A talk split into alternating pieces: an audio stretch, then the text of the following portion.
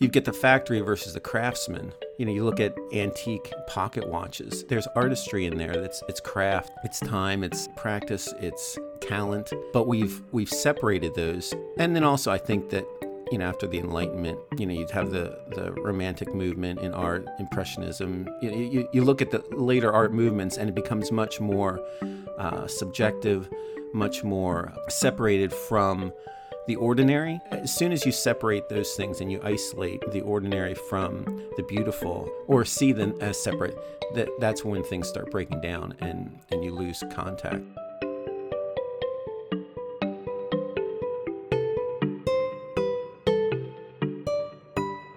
Welcome to WorkWise, the growth mindset for wisdom at work. Today we have a special guest. His name is Ned Bustard. Yes, we do. He's a brand new friend of ours. Yeah. So uh, welcome to the podcast, Ned. Thank you very much. I appreciate the fact that you all think I'm real special, too. Well, yes. And well, I was looking over your stuff. It, it looks very special. So Ned's an artist. He's an illustrator. He runs his own World's End Images company, worlds end images dot com, and you can see his illustrations there. Um, and in addition to doing his own thing there, he also works with uh, Siva, which is a group of uh, Christians in the visual arts, I think it stands for. Yes. And uh, works there. And also um, his side job is working at Square Halo Books, which was kind of the uh, impetus for this podcast. Square Halo is a, a publishing company. And so he publishes books, uh, what would you say, Ned, related to uh, art and faith and work? And that's how it's ended up. It started as a theological uh, press, so it was going to just focus on on um, you know, arcane theological ideas, but has kind of morphed into more of a art and faith publishing. Got house. It. Yeah. So great. So um, we brought him on the podcast today to discuss uh, the focus of, of one of the books that came out uh, in the last few years. It was good. Uh, Making Art for the Glory of God, I think is the uh, name of it. It was good. It was one in a series of three books. Three books. The third one has just come out. Yeah, the first one started, I think it was in two thousand that came out. So, um, Mike, you had a chance to review uh, the book, yeah. And you've got some questions. Uh, why don't you cue it well, up? Yeah, but I was, you know, it was interesting to look at this book to see the, the collection of authors in here uh, and uh, a lot of names that people might know and uh, some that really caught my attention. And those were the ones, uh, you know, that I went to first. Uh, of course, the most famous one was Ned Bustard himself. Preach it. That's right. But we have people like the likes of Tim Keller in here and Charlie Peacock as well. And Charlie Peacock is a, a guy who, uh, you know, I'm not a music fan. I mean, I'm a music fan, but I don't know much about music. But I remember when I was a, a baby Christian and I, I'd look at the C Ds that I had, and it seemed like Charlie Peacock was the producer on every single one of them. It's, yeah, all the good seen. Stuff. That's true. And I thought, who is this guy? Yeah. And how yeah. can he be everywhere? Is is the world that small that he's producing all, all of this music? So no, your tastes are just that good. Well, that's true. that's I do. I do have good tastes, yeah. especially in friends. Yeah, that's right. Right. And it's getting better and better. It is. It is. Uh, and I was very, I was very curious to read uh, Charlie Peacock's essay in uh, in the book. And um, I, it was it was very interesting because he was talking about artists and who they are and what kind of their, their mission is. But it struck me that you could almost take out the word artist when he said an artist is, an artist does, and put almost any profession in there in some ways, because an engineer, uh, an athlete, uh, whatever whatever it was, and talking about excellence. Oh, absolutely, yeah. And I thought that was interesting. So, like, one of those things was uh, that struck me was that uh, he said that um, artists are uh, are people who look and explore different standards of excellence in their work, and then so that they can understand it uh, and, and strive to demonstrate excellence in a variety of ways. Not only for excellence sake, but also kind of out of curiosity. And uh, so as I'm looking at two two artists here, Ken and, and Ned, I'm curious what you guys think about that. Well, I, I think that the, the fact that you saw that you could swap out other uh, professions for artists is important to me. I am very much of the mindset that the artist is a worker, Uh, in a in a very ordinary way. Uh, there's a, another essay in that book uh, by Ted Prescott. Uh, he's a sculptor, and it's about identity. And it's the same kind of, of thing. You can just swap out any profession and put it in there.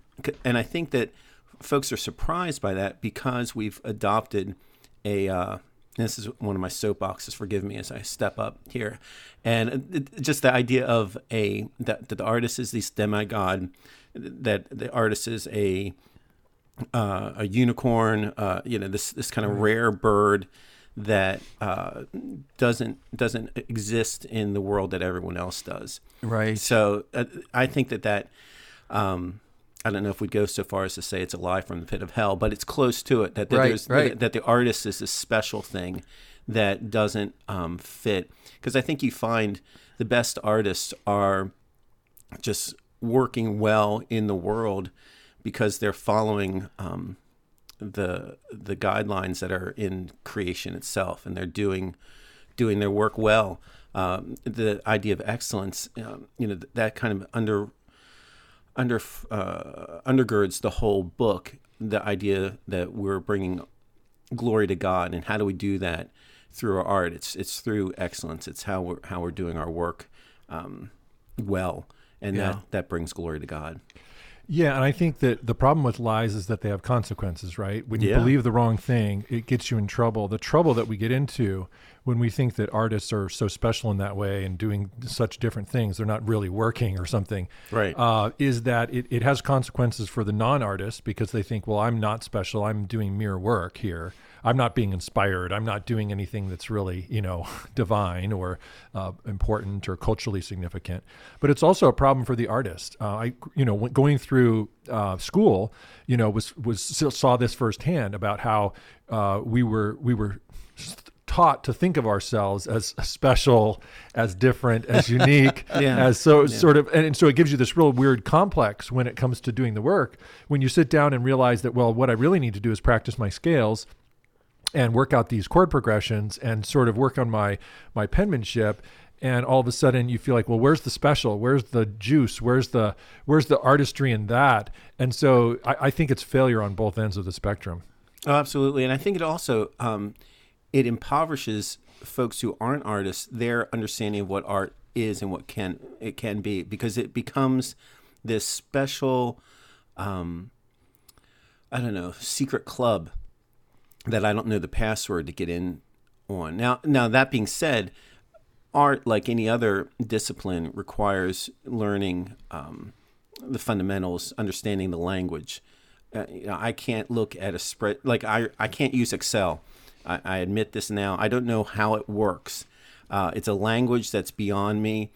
And if you if you had asked me to to interact with an Excel spreadsheet, I would say that that that's just be you know that's it's it's something that um it's like magic, uh some kind of dark magic, and uh it's because I don't know the language. And I think that that's the same thing with the arts, is that we we uh we isolate the arts, and we we say that they're these this special thing that you can't get involved in, and then you don't learn the language, and then of course you can't speak the language if you if you haven't learned the basics. Mm-hmm. Yeah. Now I I was interested in what you guys were just saying, and it made me think of one of the things that I have underlined here in, in Charlie Peacock's essay. I'd like to read it to you. It says, the pursuit of excellence to God's glory through practice and study, through the cultivation of God's given talent, the reasons for love, is the way Christians can and should go about na- narrowing the gap.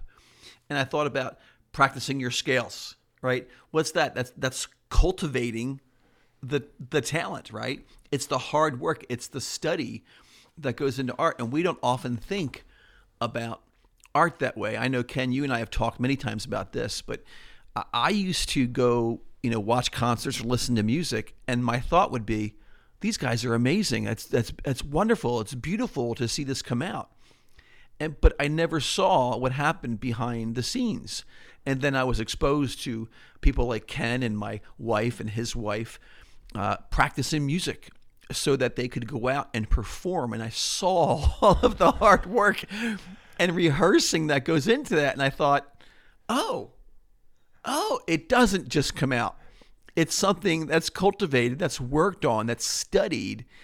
And of course it is. And so, and that connects me to, you know, one of the things I think we see in artists that maybe we don't see in other people as much is that they are people who have a fascination with something, and they and they engage themselves in it and, and give over to it, and they play and experiment with it, and other people kind of stop playing early on in life. Well, and, and we were at a presentation skills class recently, and it, and it struck me that that what if these people who are working on a presentation had ten percent of the fascination with a presentation that a music student has with their instrument, right? You know, yeah. They're not used to practicing, rehearsing. You know, you, you, you, one of the first instructions was you want to be practicing this, so play with this, experiment right. with it. What happens if you do this with your voice and that with your voice? They're just interested in getting it right, and they want to try to get it right the first time. And if it doesn't come out right the first time, they're a failure at it. And right. that's just not for them. And then it makes them nervous, and making it nervous makes it worse. And the worse it is, the more nervous they get, and the right. self-fulfilling right. prophecy spills out.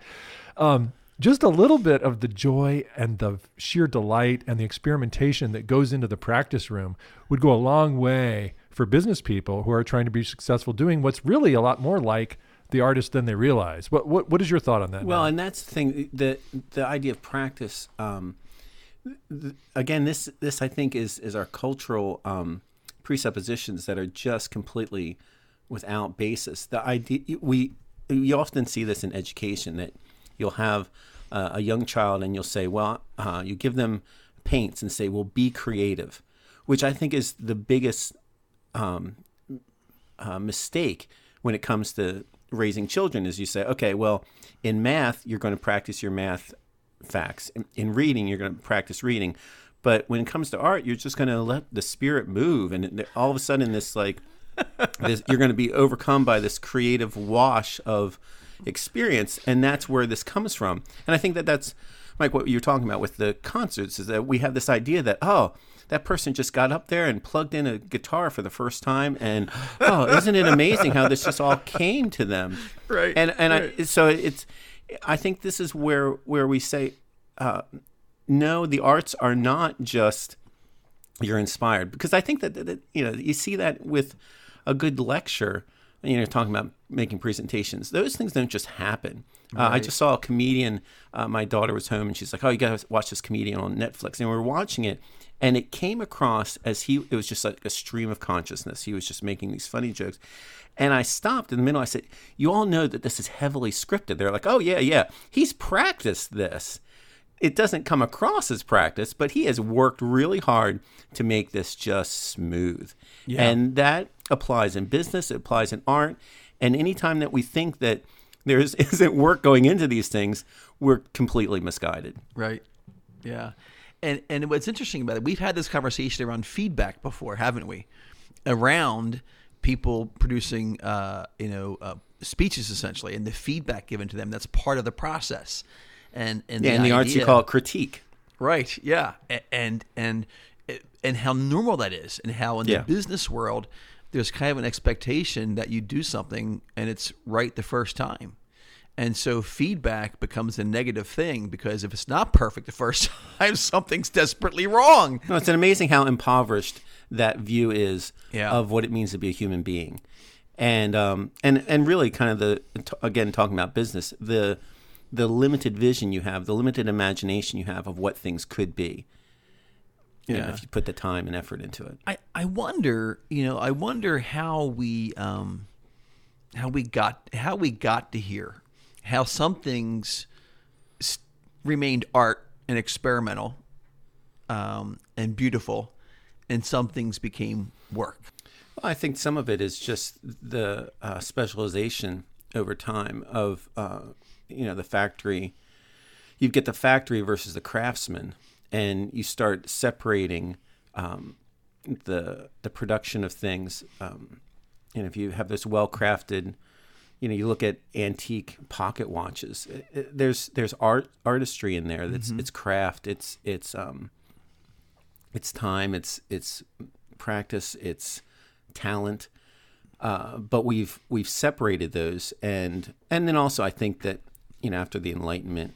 Um, you know, you'd have the, the Romantic movement in art, Impressionism. You, you you look at the later art movements, and it becomes much more uh, subjective, much more um, separated from the ordinary.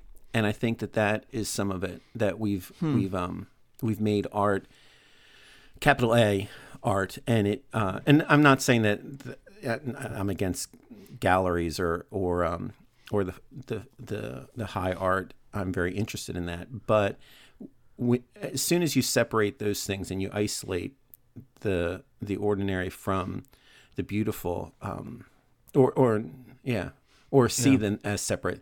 That that's when things start breaking down and, and you lose contact. Yeah. So so I'm interested in in how that applies to the work you do, Ned, because you made a really important distinction there. That that where did it start breaking down? It broke down when the when the creation of something and the production of something were separated, right? Where right. the industrial age, you know, one person can create it, and then all these other people run the assembly line to produce it, and all those producers don't see themselves as creative. They see themselves as just getting the work done. Um, but well, and they don't and, see themselves as connected to the end product, which I think is a yeah. a huge thing. I I often am just amazed. I, I grew up in a family. We had a um, my dad was an entrepreneur. He had a small business, and he understood, and I understood through seeing him, and and obviously just through my own business, the connection between what I do and why I get paid. Mm-hmm. And so often that we have people doing jobs and they don't see that connection. So of course they're, you know, they're not as invested, they're not as um, inspired, and they're not as interested in making creative choices. Yeah, yeah.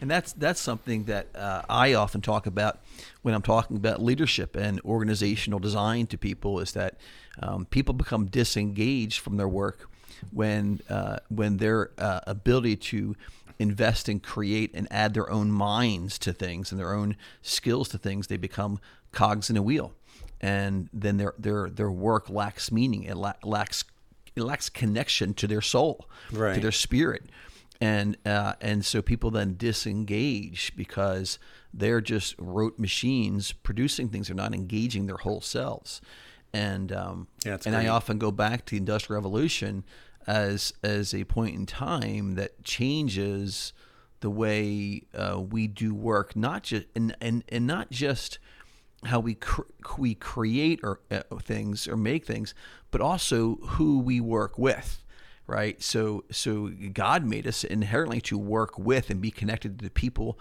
uh, around us that we're working with, and to the people we're producing things for. One of the things Charlie Peacock talks about is that art is a way to show love to people. Yeah. And when you don't know your customer, you're not making it for a customer, it's pretty hard to put love into it. And if you're just making a piece of it, right? And so it's it's interesting how uh, you know, art keeps us connected to the product we're making and why we're making it, and to us, versus production separates us. Yeah, and, and you see the, you know, in, in restaurants, the whole uh, farm to table movement, and how that resonates so much with us now. Uh, and I think that's because you're you're you're making those connections. You're saying, oh, th- this is not an isolated thing I'm consuming or producing, but that I'm part of this whole um, whole circle of life. Well, how are you doing that in your work, Ned? Because you're you're an illustrator, and you know. Obviously, what's happening with illustration is it's very computerized, it's very uh, digital, it's transmitted a lot of times in ways where you never see the customer. It's online, or it's in some printed material. You're not there reading the book with your, you know, uh, clientele. So how are you making that connection in your work? Yeah, that is a challenge. I think that um, with my work, uh, my connections are a lot of times with my client, trying to uh, form positive relationships with the vendor. If, if I'm uh, like, I'm very committed to using the same printers over and over, because I want to have those relationships. I don't want it to become uh, disconnected. Um, but it it is hard for me. I always uh, am amazed when someone comes up to me and says, "Oh, I read your book," because it, it I have I you know I work by myself. I'm on the third floor of a little house. And what I do and and connecting to people is often really, really challenging. Uh, I'm always amazed that, that someone has read my book or seen my illustrations, right? And um, or they like them. I recently I did I did something, and this one uh, I, I did a book called Every Moment Holy, which is a collection of liturgies, and I illustrated and designed it. And I was talking to the author, and he, and I I just did a, a record cover for his son-in-law, and he was like, "Oh, I just think it's it's great." And I said, "Oh, did they like it?" He goes, "Oh yeah, they, everyone loves it who saw it."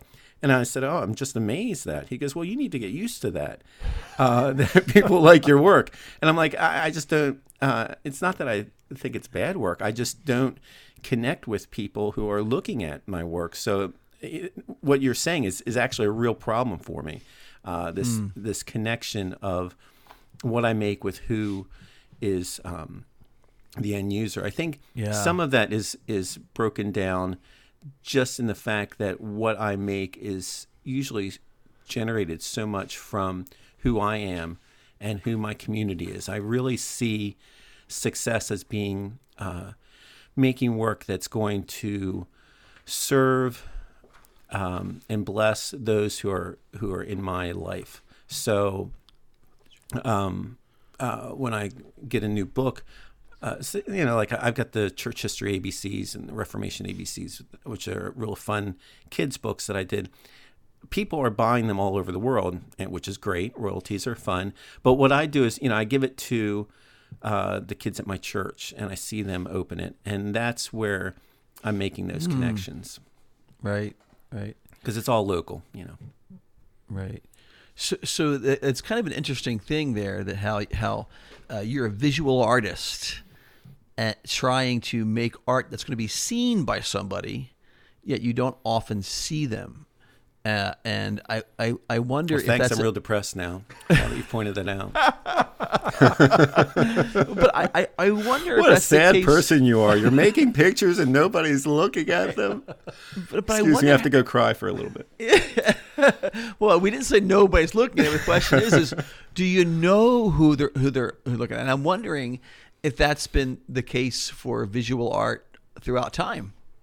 Yeah, and I think that, that this is not new, of course, to you or to us, uh, Ned, but um, the visual art is not only separated from the customer, it, the experience of enjoying the art is often uh, separated from, can separate the artist and the um, enjoyer. Yeah, well, and that's one of the things that's I, I love. I have a um, art gallery downtown that I run. And that's one of the things I really like about it is bringing in the art, bringing in the artist, and and it's First Friday, and you get to meet the artists and talk to them about their work, and it's been really very, very gratifying for uh, the folks who could do that, is that they, they get to see the people who are seeing their work and, and explain it and and interact and, and hear back what people are seeing in their work. Um, yeah, it certainly doesn't happen all the time, but when it does, it, it can be a really beautiful thing. Yeah, and I think it's also not unique uh, to to visual artists, of course, too. Um, I was at a party uh, just this weekend, and uh, an artist of food, a chef that we know mm-hmm. locally, uh, did all of the barbecue for the event. And it was interesting to me, there's a certain moment when he came and delivered the food, and he came to the back porch, and he just stood there, and he looked around the back porch at all the people that were enjoying his food. And this feeling, I could just tell that he wanted to be there. He wanted to experience, like, these are the people I was cooking for. These are the people that are going to be enjoying this food. And he wasn't just after accolades. He was just, there's something about tying to the experience of it that was significant. Well, you want to see that it works, I think. I mean, that, that's the thing. Like, did this, did people like it? Did, you know, yeah. I, I made a wheel, did it roll down the street? And I think that that's a, a really a great thing.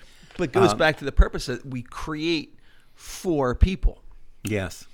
Right. But what, what it also reminds me of, Ken, is, is um, and I, this is a, a kind of uh, a generalized experience. When people make things for you, like, I've had the experience where people make some food for you and they want to tell you what's in it. Your brother was doing this, right? It, it was to tell you what's in it. And I'm like, I don't care. It tastes good. I mean, I care for a few seconds, right? But, get but in just, my belly. I just want to eat it. That's the part that I care about. They want to tell you what's in it and how they did it. Yeah. Which strikes of the artistry. Yeah. No, it's it's the lover, and they they love they love the what they've done. They love the materials, and and they're showing you love through that. Yeah. Mm. Mm. You know what else it strikes me of is the refrigerator door. Mm. Say so, more. Well, so so we're, what you, your kids, when they're young, they hand you things they've created, right? Yeah. And the, and uh, and they hand them to you because that's their expression of, of love. You yeah. know, I'm in church sometimes and kids hand me pictures. I made this for you. I made this for you, and it has their name on their name on, or just their name. And and then what do you do? You put it on your refrigerator door so the kids can see that you received their love, right? And are putting their art there, and they're so proud of what they made. Yeah. It's the same thing, isn't it? Yeah. Yeah, you're affirming their work, yeah. their value in that. Yeah. What else in that uh, book, Mike, did you feel like was worth gleaning for, for the kind of audience that we have? Well, so, and we kind of alluded to this earlier, and I'm just going to take some quotes because I think he says some things that are just awesome. And so let me let me read this quote and tell you why it strikes me. And he's actually quoting a guy named Pete uh, Kreeft in his book, Making Choices. And it says, a ballet dancer becomes free to make beautiful moves only by conforming herself to the laws and principles in discipline practice. A scholar becomes free from ignorance only by conforming to the truth, to data, to the facts. And I, I just, this strikes me in my world. Because um, the truth of it, right? So so in mathematics, you always have to have proofs, right? There are proofs underlying the math you do, and they have to. And one of the big things in math is proving the proofs, right? So that then you can demonstrate these other things are true. And um, and it occurs to me that all excellence requires a foundation of truth, right? And, and so, um, and for me, I what I see in this world falling apart is the the the loss of foundational truths. And so I wonder, where does that take us in art? If we if we lack foundational truths in art, um, do we see that? Yeah, I think that that's really great. In fact, that that's such a big idea. I'm like, well, I got to sit and think about that for a while because it it. Um, the when, the removal of truth is uh, certainly uh, we see in our day a, a uh, horrific consequence of modernity, and um, to to not have that you, you do see uh, in so many different spheres how okay if we're going to take truth away. Uh, again, I go back to the, the the wheel analogy that just threw out. The, uh, let's go with square wheels now. It, that doesn't it doesn't line up with reality, and but then we then we we have decided. Well, I'm I'm committed to this this new unreality that is popular or um, trendy or or, or uh, politically correct, and I have to keep I have to keep pushing it down the road. And and you see how it, it can really get in the way of making good work. So what what foundational truths do you think need to be uh, renewed, Ned? Well, I think first is, is uh, and this may be the most difficult, is to get people to accept that there can be foundational truths. You know, I think that, that we're we're operating in an environment which doesn't want to accept that. Yeah, and I think so. That would be the primary one, obviously. Then I think the secondary, uh, or the second thing that would jump to mind for me is the need for um, for for love, the, the the love your neighbor kind of thing. I think that we've we we create these um, uh, artificial constructs societally and and in in our work that we are an island and we don't need other people and that we're going to function just fine that way. Um, yeah, I think we actually have to just take this whole topic and make a whole new podcast out of it. And spend well, a couple days thinking about these things. What strikes me about that is that, um, is that, that unless we have some foundational truths and believe that we're connected and that we love each other, then the relevance of art goes away. The relevance of all of work goes away because work, work yeah. yeah, yeah, work is really a way of loving people, right? And it's just the artists that are helping us understand right. it, I think. Right. But so, so let's just take, yeah, so, so take the, the, the standards first. And we see this, we see this, you know, um, unless we, unless we agree on what beauty is or what some truths are, we cannot look at the same piece of art and go, that's beautiful. Right. And if, and if enough people can't look at art and go, that's beautiful and appreciate that, then there's no market for it and there's no appreciation for it, which is kind of in some ways what we see. Right. And so, all over, yeah. Yeah. And so there's no, there's no way to validate it, and there's no, no value in it. And so, well, I would you, say the value has been robbed from it. Right. Yes. I'm sorry. Yeah. yeah it's yeah. still there. The, the, the societal value given to it. Right. Right. And then, and then this is what, and this is what the arts are always talking about, is that if there's nobody sponsoring the art, then how can we do it? Right? We can't create this, and we can't educate people to produce it. And so we see a loss of art in society, right? And so, which is which is pit which is you know sad. But then then we also have, um, you know, if there's if there's no love for one another, who's the art for? It's all self-gratifying. Yeah, if yeah. you ask people why why do you work? Why do you why have you chosen this profession? If you ask young people today, they'll tell you because it, it fulfills me, right? Um, well, that's a nice side benefit to work, but the primary benefit to work is that this is how I love people. It's how we serve. Yeah. It's, and and it's, and that leads to what it leads to. What we see in the work world is people who are c- continuously dissatisfied and floating and feeling disconnected because the work isn't fulfilling for them. So they're going to switch jobs a lot. They're going to change their majors a lot. They're going to try harder and harder to get a job yeah.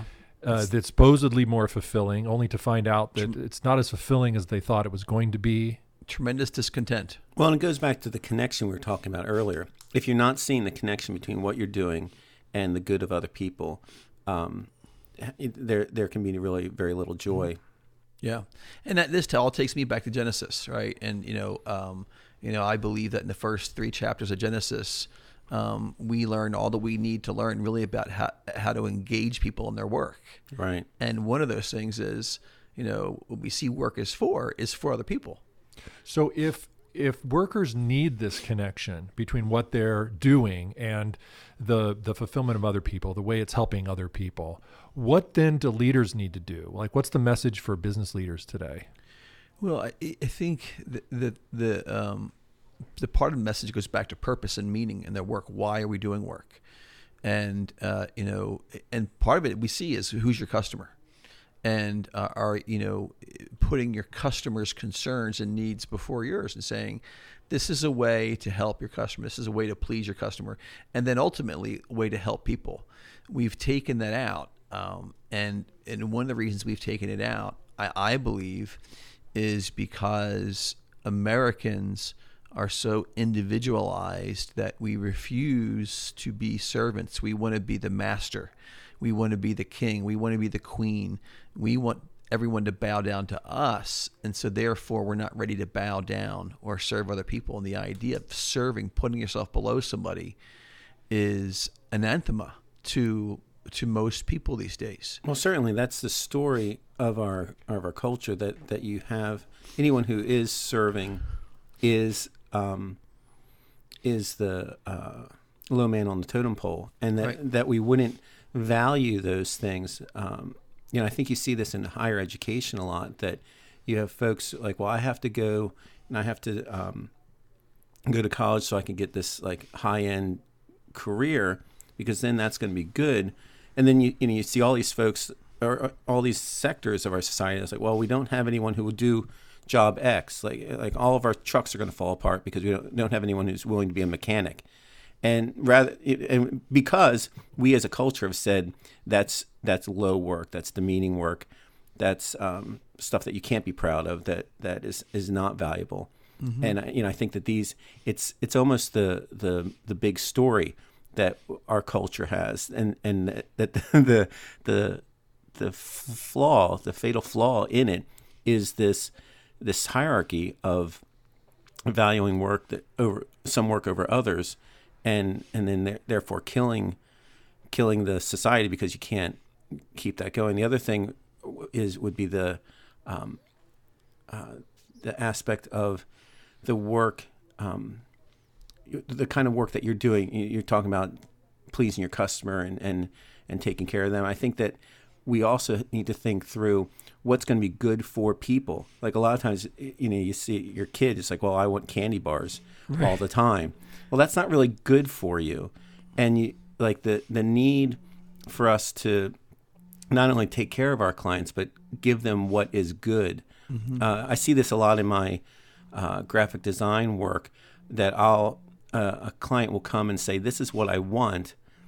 Um, let's say uh, purple bunnies flying over a moon, and this is going to be my logo. And I'll say, well, I, I can see how you would like that, but it really, you know, that you know, you're you're you have an auto repair shop. This is, may not really communicate well to your clients what you actually do for a living. So, in that way, I have to love that person by not giving them what they want, and and um. I mean, ultimately, they have to like it, but that right, right, that I yeah, that right. I want to I want to do good by them, and I want them to see that there's a bigger there's a bigger story, and uh, what they may perceive as good might just be what they saw in People magazine, which you know is going to kill them in the end. I, I think what's interesting is that you know we're here to talk about like art, right, and and how it glorifies God, and what we we keep going to is the intersection of art and culture and art and work, right? Um, which I think tells us something about the truth of art, you know, that it's it's for culture, it reflects culture, uh, uh, it's part of culture, and it's all it's work and work. And it needs to serve art too. I mean, you were talking about that earlier. And I think that for me is a really important idea, is that what I'm making, what people are making in the arts, should be for the good of of the society. Yeah, yeah. I think we're saying that both both art is broken in ways that it's, it's not serving and needs to serve, and it's also true that art has retained what's been lost in other kinds of work, which is this idea that that our that the work that we're doing needs to come from a place of of real truth, of discipline, of submission to the the the craft, mm-hmm. and, and the materials, yeah, and the materials, and the natural processes that that those materials um, require. And so, for the musician uh, to ha- or the artist of any sort to have a message for the worker of of the non-artist worker is to say, you know, our work is not that different in some pretty fundamental ways.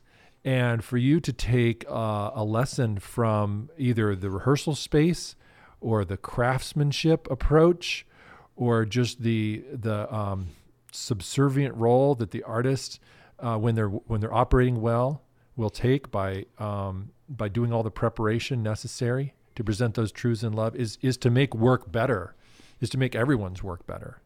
Well, and I think the, the challenge would be also that you'd say, friend, I am interested in goodness, truth, and beauty in what I do. You can be interested in that as well. That that what that these aren't just ideas that are limited to the studio, but that they can be um, worked out and worked through every sphere of life. So let me ask a question. I'm I'm I'm I'm, I'm processing what little I know about the history of art. Right, and so one of the things I've heard. I read a curriculum. If you want to order it, now thanks. You can, uh, I think read up on maybe it. Maybe I'll have to do that. But what, and just what you described as high art. So my understanding is that high art initially was very biblically themed. Uh, and uh, when when do you say initially? Well, the Parthenon is not about? Quite biblically well, themed. Okay, yeah, okay, good point. So I guess I'm looking at since Renaissance, right? The Renaissance. And so I'm thinking like there was this, a lot of the, the paintings at least were uh, biblically themed. And then we went to, we got, you know, we, we went on through the Renaissance and uh, the Enlightenment, and we started looking at other things. We started looking at the, the people and creation and, uh, and painting those things. And then we kind of had this almost de-evolution to, uh, very abstract things that really require uh, the artist to explain them to you, so that you don't rec- you don't recognize what's in them um, as beauty or have the meaning in them until they're explained to you. And I don't know, is that, that that to me kind of kind of reeks of a lack of truth in them, like not being founded on truth. Like if I can't reckon, if I, if I can't recognize anything in there as to what it is and why it might be beautiful, have we lost? Have we lost? Well, I, uh, there's a whole bunch of things you said in there that could all be addressed. Oh, uh, one thing is you talked about uh, the biblical themes in art in the Renaissance. You have to follow the money. Where, where is the patronage coming from? And you know, that factors in. But then to jump ahead to the to the more abstract or conceptual art uh, that dealing in more recent times, uh, one of the essays in It Was Good is by uh, Doctor James Romaine. He's an art historian, friend of mine. He writes about the Sistine Chapel. It's a fabulous essay. But one of the things he said to me once is uh, that he comes across people with uh, a Dick and Jane level of visual literacy. And I quote him on this all the time because it, it for me, it's really helpful that if you're, um, if if you've only gotten to first grade reading level and I give you Moby Dick, we're going to have a problem. Because you, you've only learned to read see Dick ju- you know, jump, see see Jane run, and and I'm giving you a book that has themes and metaphors and a giant white whale in it, and and you're like, I, I just don't know what to do with this. It doesn't make any sense. Um, the problem is that you know educationally or as a cu- culture, we've we don't we don't educate people visually. We we say, uh, you know, going back to the what I was saying earlier, we just give kids some crayons and say, be creative. And that's the be all and end all, rather than and to say, well, um, there's ideas of design, there's form, there's color, that these things have meaning. And um, I can I can explain these things to you. You know, a lot of the times when I'm explaining artwork to people at my gallery, it's not that they couldn't understand it. It's just that they've never gotten to the point in their visual literacy to be able to engage with the work. It's not that the work is really uh, even that advanced. It's just if you've only read Dick and Jane and I give you the Hardy Boys, you're still going to have problems with that. Um, yeah. The analogy I would use uh, for myself, how I'm relating to it, is with coffee. When I first tasted coffee, I thought it was horrible. It is. And I would have said what oh, I would have said what uh, what Michael just said, which is that where's the truth in this? Where's the goodness? Where's right. the yeah. beauty in this? This it's stuff just burnt is water. Burnt yeah. water. There's yeah. nothing redeeming yeah. in this at all. And the truth is that I just didn't have the mature enough palate to appreciate it. It took time for me to get a, a more education, for my palate to grow. And and get a little and a bit diversity more of different kinds of beans and, yes. and different cafes, yeah, right. And, and how you grind it and right. how you brew it. Yes, yes. This is what I've learned. Yes, that's what right. they tell me. So no, but I, I feel the same way. Like I I enjoy uh, drinking wine, but I realize that I know so little that my palate is just not um, uh, educated enough to really be able to enjoy it well. Yeah. So is that helpful, Michael, in terms well, so, of... Yeah, well, I think I think what we're saying here is, Michael, you've been educated at, at, at Dick and Jane level. I'm sorry, we and, didn't really want to have to point that out, well, but there you go. And that's okay, that's okay. You know, I understand this. You know, I always talk about, like, when I watch a football game, uh, I'm not watching the same game as my brother who played college ball. Yeah. You know? Like, yeah. it doesn't... Yeah. So, so... Yeah. So maybe maybe my my analogy or connection doesn't really work. Well, I think it uh, works in the sense that you're you're pointing out that uh, the higher up you go in the chain of sophistication, the more education you're going to need to appreciate the subtleties, the impact, the meaning, and, and the underlying truth that you so care about.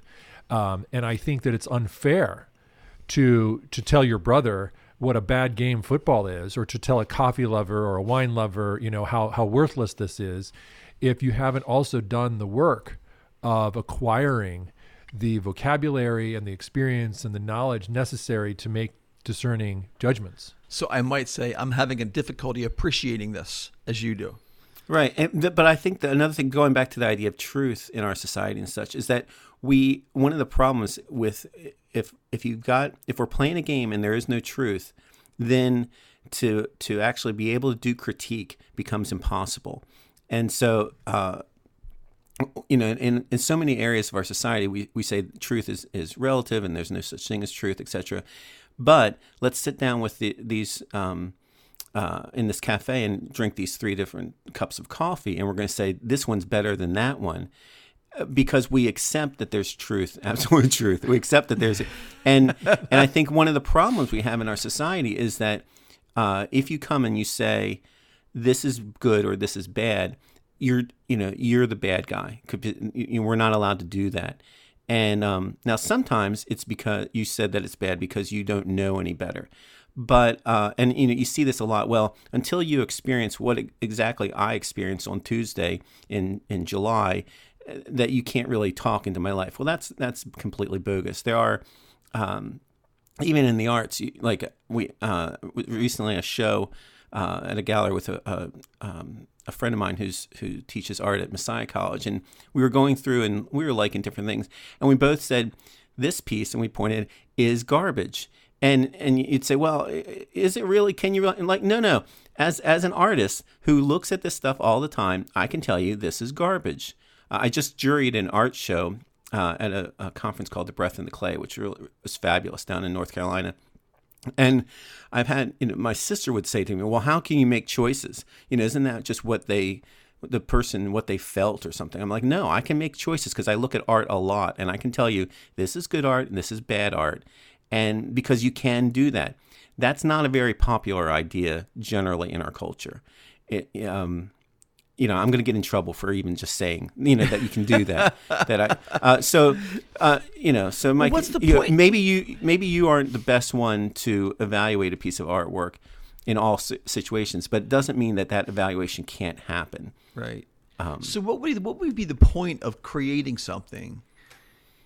Um. Or of doing it if there wasn't excellence, because in order for excellence to exist, there has to be not excellence, right? Sure. And and so, what would be the point? What would where where would a person derive their satisfaction? Well, there's narcissism. You you, you know, you could make a, a piece of art just because you think you're great, and and you do it for that reason. You also, I mean. Um, you also could make it to hurt people. Uh, you know, uh, I don't remember where I read this, but uh, it said Pablo Picasso said, you know, my art is bombs. And so you, you can do artwork just to be injurious. Um, hmm. And you could also do it for the same reason we go, a lot of us go to work and just grind it out because there's some practical benefit. It pays the bills. Sure. Somebody paid the bills for it. Absolutely. I, I, so a client just came to me recently and wanted a sculpture uh, made, and I found uh, one of my friends is a sculptor. I gave them the job. We talked it through. Neither of us is ever going to claim that we had any connection to that job. Uh, you know, we're going to burn all records, and, and it'll just exist because it was ugly. And, Ooh. um, but you know, we also had to eat. So yeah, there definitely is that, that problem of, of, um, trying to exist in the world.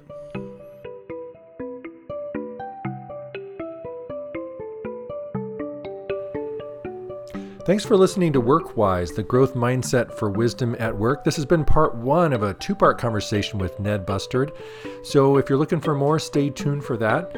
And until then, uh, thanks on behalf of Mike Boyes from Credo Consulting, and this is Ken Kennard from Accent Interactive, and we'll talk to you soon.